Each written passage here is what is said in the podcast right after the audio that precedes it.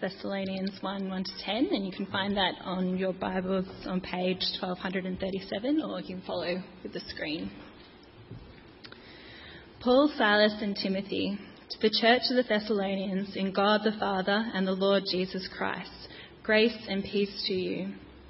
We always thank God for all of you, mentioning you in our prayers. We continually remember before our God and Father your work produced by faith, your labour prompted by love, and your endurance inspired by hope in our Lord Jesus Christ. For we know, brothers loved by God, that He has chosen you, because our gospel came to you not simply with words, but also with power, with the Holy Spirit, and with deep conviction. You know how He lived among you for your sake you became imitators of us and of the Lord in spite of severe suffering. You welcomed the message with the joy given by the Holy Spirit. And so you became a model to all the believers in Macedonia and Achaia. The Lord's message rang out from you, not only in Macedonia and Achaia. Your faith in God has become known everywhere.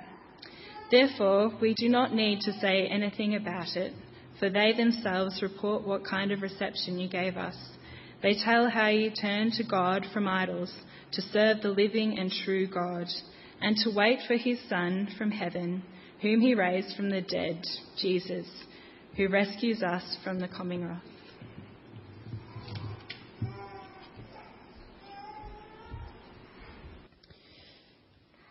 Well, friends, there is a outline for the talk tonight. You might find that helpful. If you didn't get one at the door, you can grab that. There's also a full transcript of the talk. That might be helpful for some of you. Now, we'll be working through 1 Thessalonians uh, starting today. Next week, we will take a break and uh, have an evangelistic talk. So, uh, Matt, our student minister, will be speaking that, that week, next week, and then we'll continue with 1 Thessalonians. It'll be worth, uh, as we uh, heard last week, before any series, to just read ahead get a, familiarize yourself with the book, read ahead, and then hopefully that will help you as you come and hear it again and explained. But we come to this letter. It's a wonderful letter. I'm excited about this um, letter and what God might and will teach us. And so let's let's pray once again. Gracious Heavenly Father, we thank you that you speak to us today through your written word uh, for us. Uh, we know that these words are true. They have truth that is uh, timeless and we pray, Lord, that we might see how we as a church should respond, how we sh- should as a church imitate Christ, and how we as a church should go forth. And we pray these things in Jesus' name. Amen. Now, any guesses how many churches there are in Australia? Any guesses? Random guess? It's going to be a guess. Churches. Number of churches. Anything independent church or churches? Any guesses? 22,000, too high. 5,000, too low. 10,000, closer. Yep, closer still, but not close enough. 13,000 churches in Australia. Yeah, that's a lot of churches. Do you know how many schools there are in this country? There are lots of schools, but not as many as churches. There are only 9,500 schools. That's interesting, isn't it? More churches than there are, uh, than there are schools. And you can pretty much say 13,000 churches that each of these 13,000 churches will all have their own different flavors of doing church, different flavors of doing ministry, different flavors of how they group their people, what they do during the week, what they do on Sundays. And I'm sure you go to different churches, there'll be differences in length of singing. We sing two at the beginning, some might sing a lot more, or some don't sing at all. Uh, different lengths in sermons. Our sermon length is whatever I get down that week, but other churches might go longer, might go shorter. Some churches don't even have a sermon. And so there are all sorts of different flavors of churches. People do church in different ways and in various ways. But given that there are so many different churches just in our country alone, how do we know that our church, this Presbyterian church in Surrey Hills, that we're on the right track?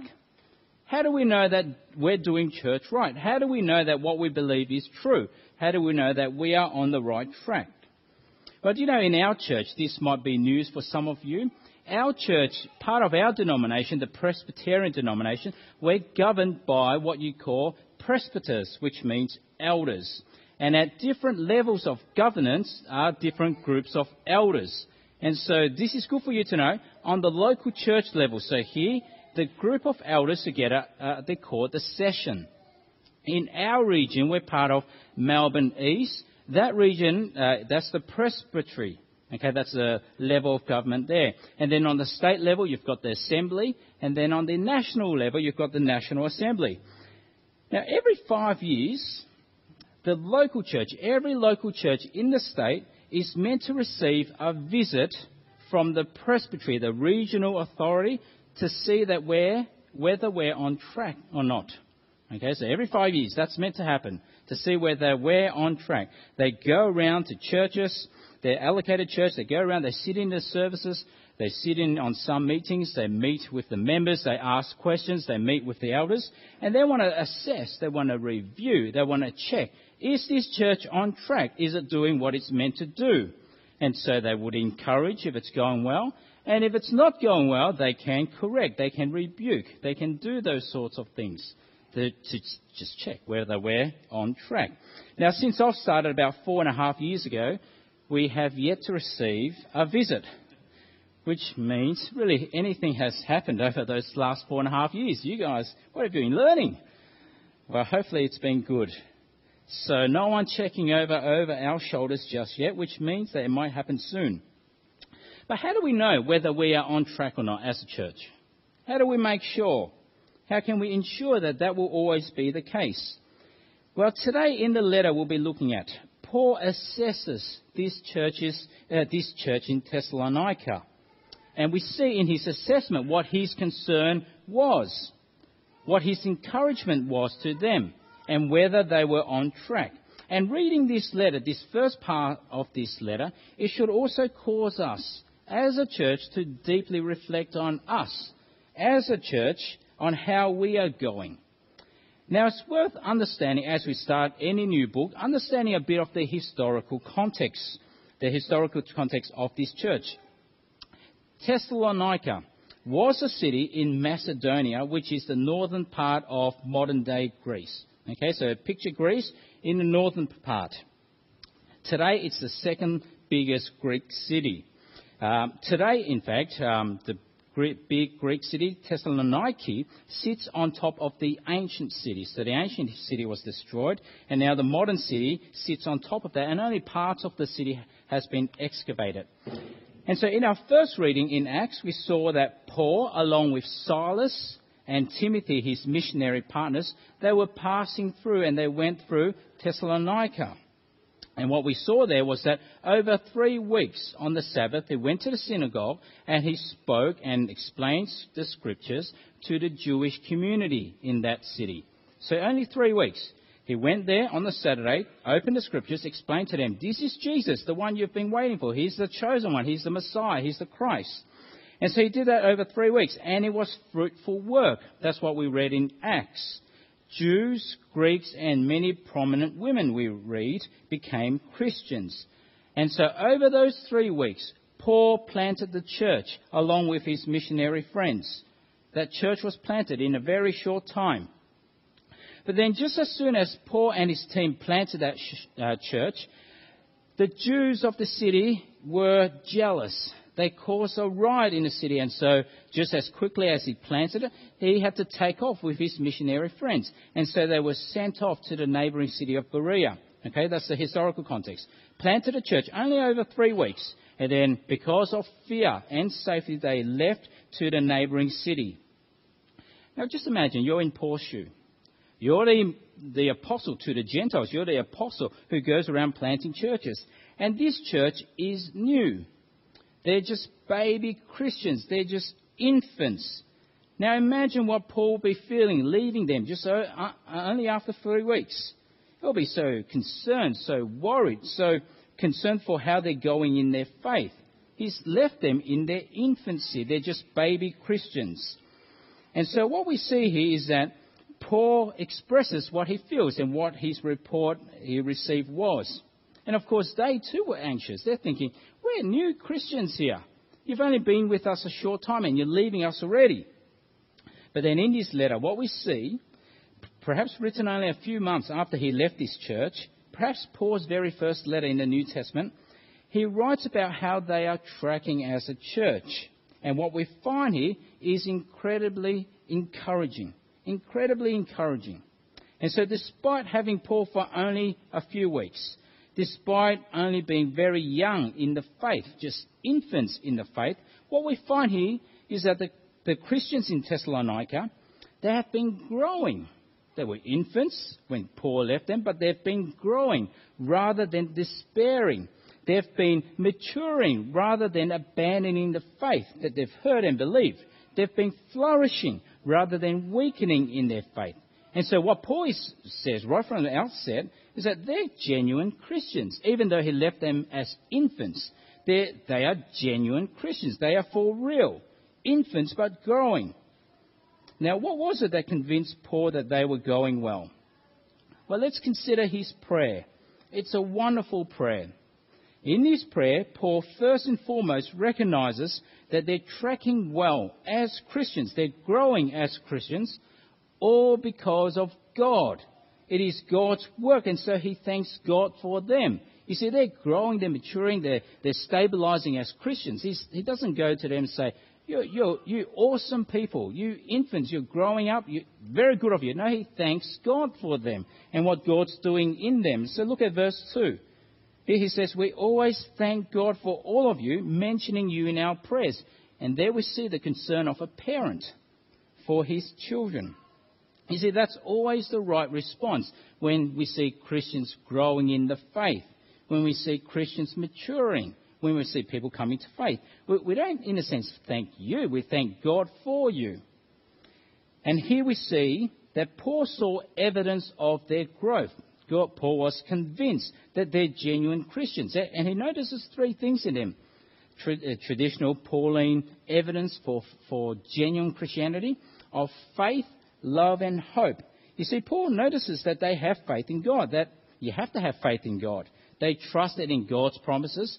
God says, I will save you through my son. And they believed that. They trusted that. And they responded in hard, faithful service. And then Paul goes on to talk, talk about them, them having love for one another. Just as they've been loved, just as they've experienced love of Christ for them. They're imitating that love and they're caring for one another. And so, even though you're a slave, I'm going to love you anyway. Even though you're a Gentile, I'm going to love you anyway. The, the Christians in that city brought people together. They were loved. And thirdly, he saw that they had hope in the new creation. They weren't despairing even though they were suffering. They weren't sad and mopey. But like we see here, they had the hope of the return of Jesus Christ. That's the mark of genuine Christianity. Mark of genuine Christians. Faith, love, and hope. And so what, that's what we see. Verse 3, have a look. We continually remember before our God and Father your work produced by faith, your labour prompted by love, and your endurance inspired by hope in our Lord Jesus Christ. You see, their life was reorientated, drawn now towards God in faith, drawn now towards each other in love, and drawn towards the future, towards the new creation in hope. Their whole being, their whole life was changed around by the gospel. And so it's right that John Stott, the late theologian and pastor, he said this Every Christian, without exception, is a believer, a lover, and a hoper. And it makes so much sense. If you're just a lover and a hoper, what is it your faith is in? What is it you're believing in? It doesn't make sense. If you're just a believer and a lover, well, what are you living for? What will sustain you until the future? You see, these three are the marks of genuine Christians. Now, that's important to remember and it's important to recognize. What marks out genuine Christians? Faith, love, and hope. Now, when I went to Turkey, a few, yeah, these illustrations will keep on coming over the next few years. When I went to Turkey a few weeks ago, in fact, over about two months ago now, in the markets we visited, they, they all, many of them sold fake stuff, just lots of fake stuff fake branded stuff, fake watches, handbags, wallets, clothing, all fake stuff. But they made a distinction in these markets. They made a distinction between the fake, fake stuff and the fake, genuine stuff. Heard of that term before? The fake, fake stuff are really fake. They're cheap and nasty and they won't last. But then they try to make a distinction. This is genuine fake stuff, not fake fake, but genuine fake. And what they mean by that is it, there's a bit more care in the making of it. And so they would real, use real leather in the handbags or wallets. And they would show you this is genuine fake. So they get a lighter, take out the handbag, and they'll light the fire and put the fire on the handbag. A fake one would melt because it's made out of plastic. A real one, it will just stay as it is. And so I, I end up buying something. I bought a wallet, 20 bucks. And I checked up what the, the genuine, genuine one is, 440 bucks. Well, I can tell that it's fake. I knew it was fake or genuine fake. I wasn't fooled. The logo's a bit lopsided. And it'll probably start falling apart in a few months. But they're the marks of a fake stuff. I, I, I know that it is. But it didn't really matter, that fake stuff. But when it comes to our faith, where we really stand before God, there are marks that show whether you're for real, whether you're genuine, genuine. And what Paul's telling us here is that there must be the marks of faith, faith in God through his Son. There must be the mark of love, love for one another. If you're a hateful person, nasty person, you don't have that sign. And you must also live in hope, hope of the return of Jesus. And so it's worth asking yourself that, isn't it? Are you a fake fake, genuine fake, or genuine genuine? Are you for real? What is it that makes you a Christian? Coming to church does not make anyone a Christian, though you should. Reading the Bible does not make anyone a Christian, though you should. Praying daily does not make anyone a Christian, though you should. You see, the signs of faith, love, and hope. That's what we're looking for. And so here, John Calvin, he once said, uh, you can't exaggerate this, that these three marks, these three signs, are a brief definition of true Christianity. And so here the Apostle Paul, he left them as infants. He's concerned, he's worried, and they were perhaps concerned as well. But he's received report and he's super pleased. They are for real. They're genuine Christians. They've been growing. They've shown signs of faith, love, and hope. And it is good. But of course, Paul's concern here was not just that they were genuine Christians. Don't just get over the line and be saved. Be a difference. Make a difference to your life. Be effective. Be useful and be fruitful as Christians. You see, being a Christian is great to be saved, but it doesn't end there. You need to be uh, a Christian, be saved, but then be fruitful, be useful to the kingdom of God. And that's what Paul now recounts. He's heard of reports of this young church, and it's been very good, very encouraging. It's the way the church is meant to be. It's meant to be fruitful. And that's what he noticed. The gospel came to them. They received it, but it didn't stop there. It sounded out from them. The gospel went forth from them. And so let's consider this. We'll work through the rest of the passage. Firstly, the gospel came to them. But Paul here also describes how it came. And this is worth understanding here. You see, when we share the gospel, when we share to our friends what the gospel is, that Jesus died 2,000 years ago, that he came alive again, but his death was for us, and his resurrection was to give us the hope of eternal life, that his death has satisfied the anger and wrath of God. He died in our place. When we share the simple message of the gospel, very often it appears so weak, so useless, so fruitless, so feeble. It's just what I'm saying. They're just mere words. But you see, you need to hear this. It's perhaps the most powerful thing you'll ever do in your life. That is to proclaim the gospel. You see, nothing we can do comes close to that power of proclaiming the gospel. You see, knowing to being able to vote when you turn 18. In fact, if you look through human history, many wars were fought so that citizens can vote the government into power. It's a powerful thing to be able to vote the next government into power. But you see, that, that ability to vote has nothing on this. Proclaiming the gospel can save lives. leading a major corporation is powerful. You have many people working for you, listening to you, obeying you. But that power's got nothing on this. Proclaiming the gospel can save lives. Being even the prime minister of this country. Powerful. You run the nation. Powerful. You've got the cabinet, you've got these ministers working for you. But that power's got nothing on this. Because proclaiming the gospel saves lives. We need to remember that. We need to recognize that. And so, even though when I try to share the gospel and I stutter and I stumble in my arguments as I explain two ways to live, that is powerful stuff to be able to proclaim the word of God. Because what Paul goes on to tell us is that when the word of God is proclaimed, the Spirit of God is also working.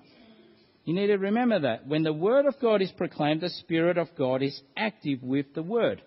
Very important to work, uh, to remember, to understand. The Word of God works alongside the Spirit of God. You see, the Word of God is not on this side to be read, to be taught, and the Spirit of God is over this side doing His own thing. That's a wrong way to think about it.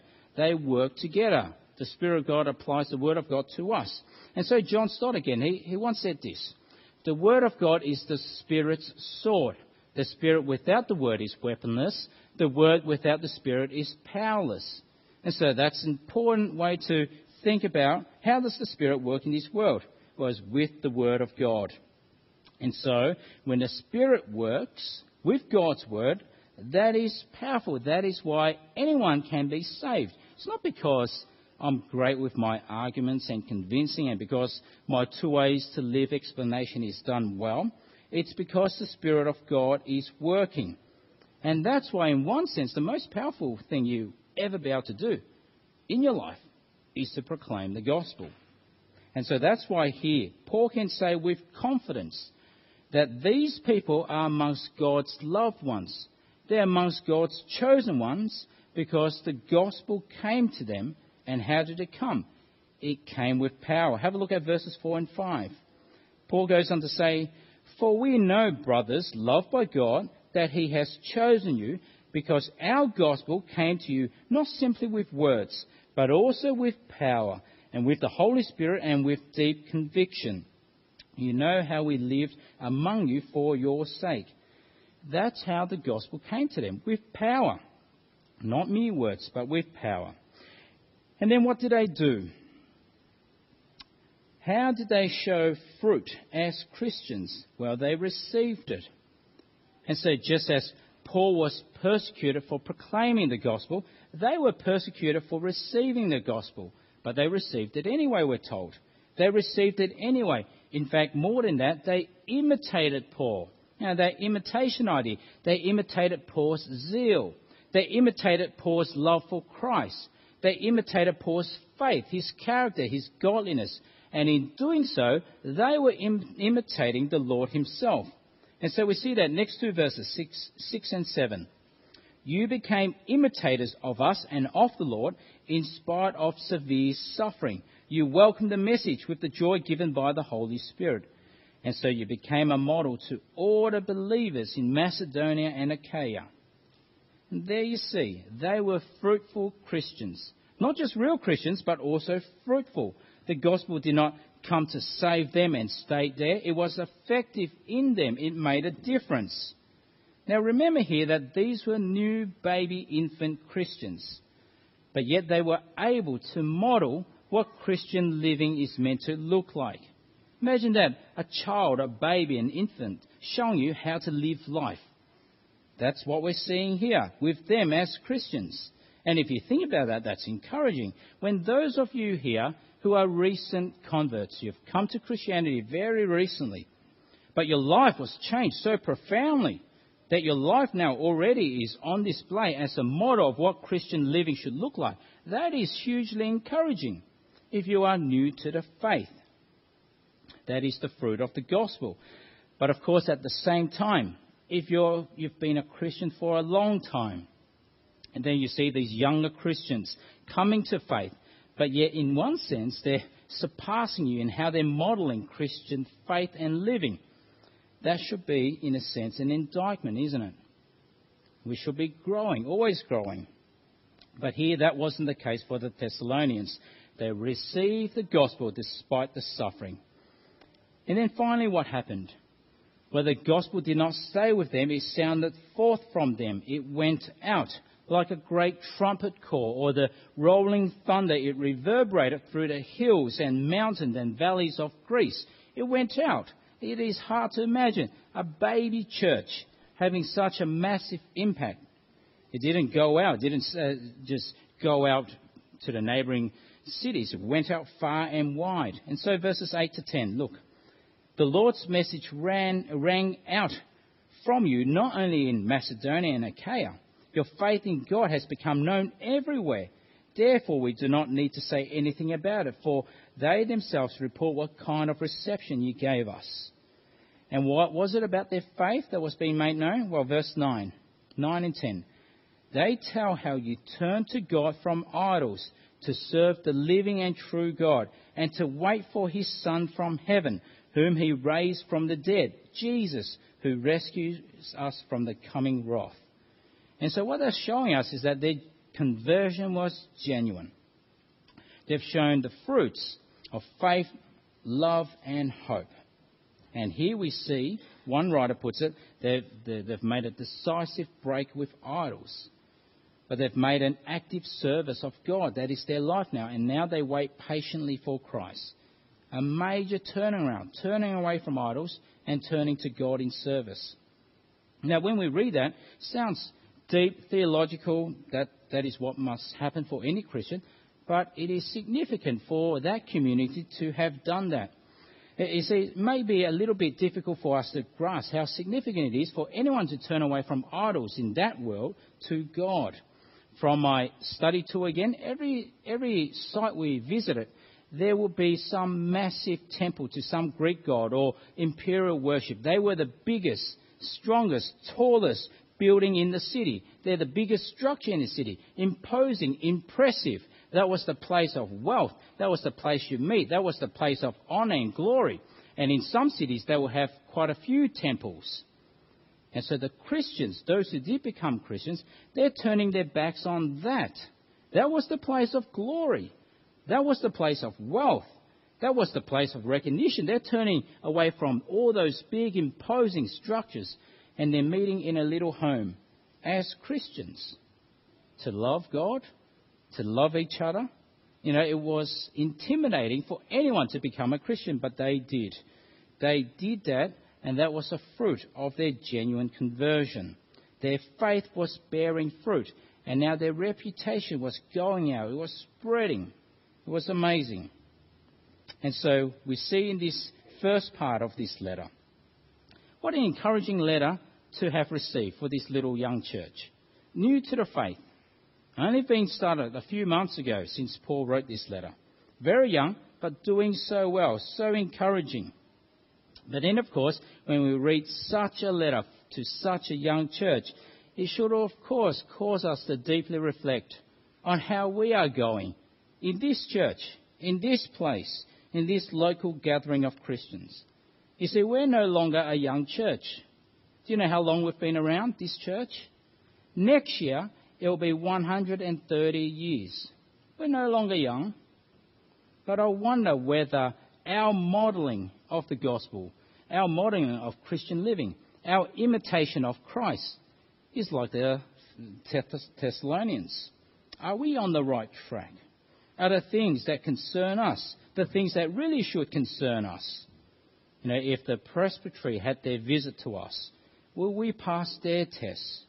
If Paul was to come and visit us, if Paul was to sit in on our meetings, on our services, in our Sunday school, in our youth group, at our session, our board meetings at home, if Paul was to see all, would he write this same letter to us? What do you think? Well, we need to assess ourselves, don't we? Wonderful, encouraging letter to the church in Thessalonica. But what about us? We need to assess because it stops us from being complacent. It stops us from just going with the flow. Whatever the churches are doing, we'll do too. It stops us from going with the flow, but it keeps us busy doing what is right and good. And so, what do you think? How are we going as an old church? Well, I hope this passage does challenge us. You see, just like them, we want to be genuine Christians, but also fruitful Christians.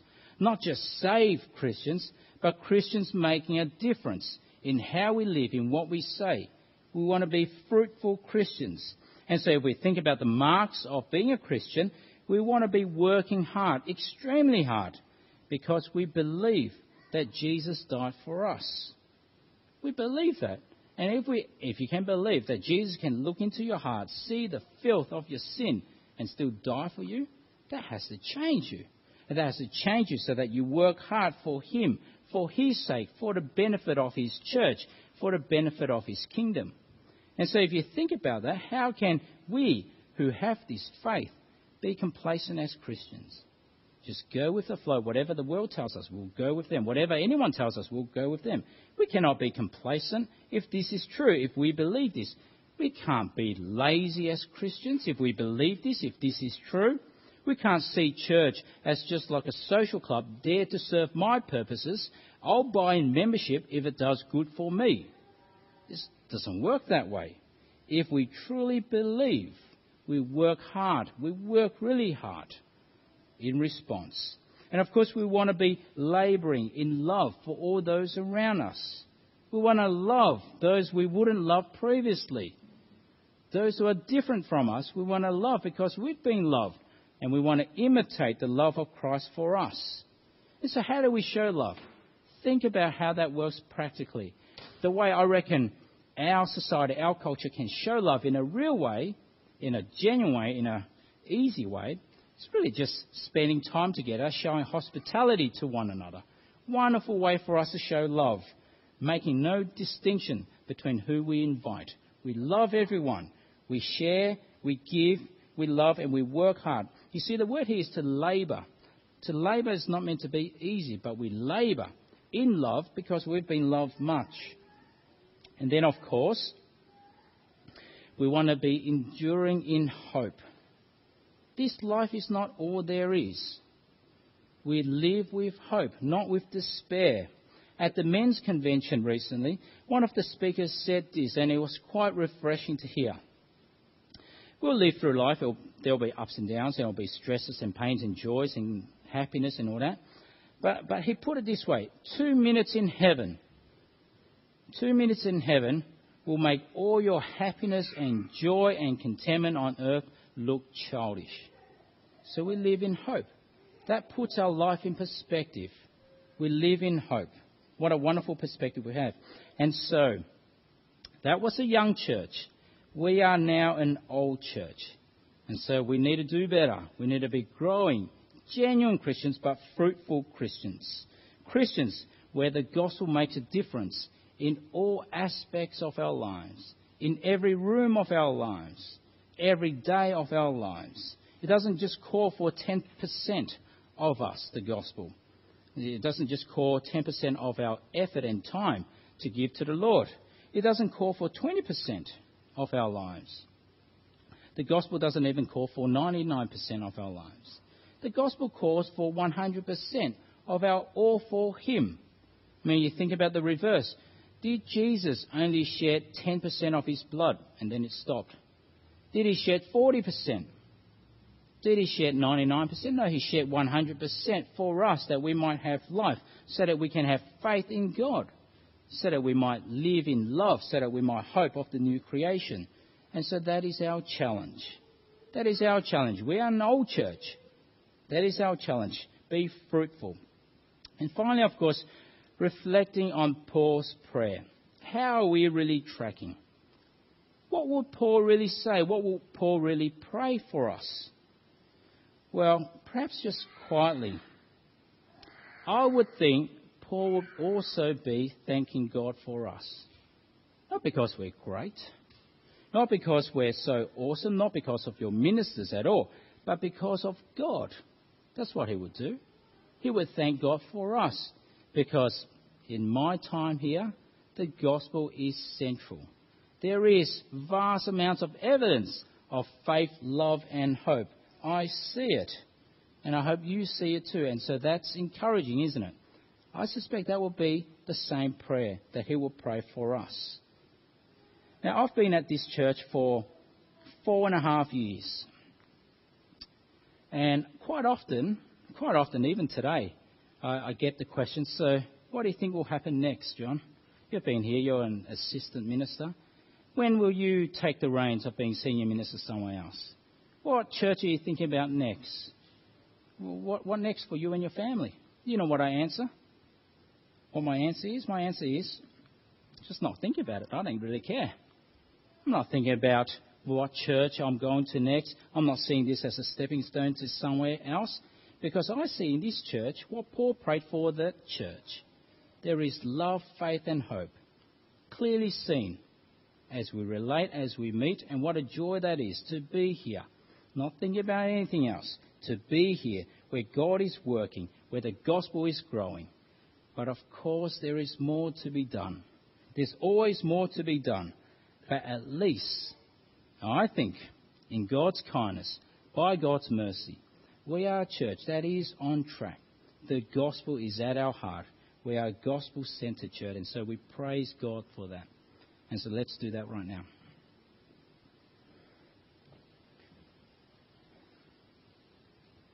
Gracious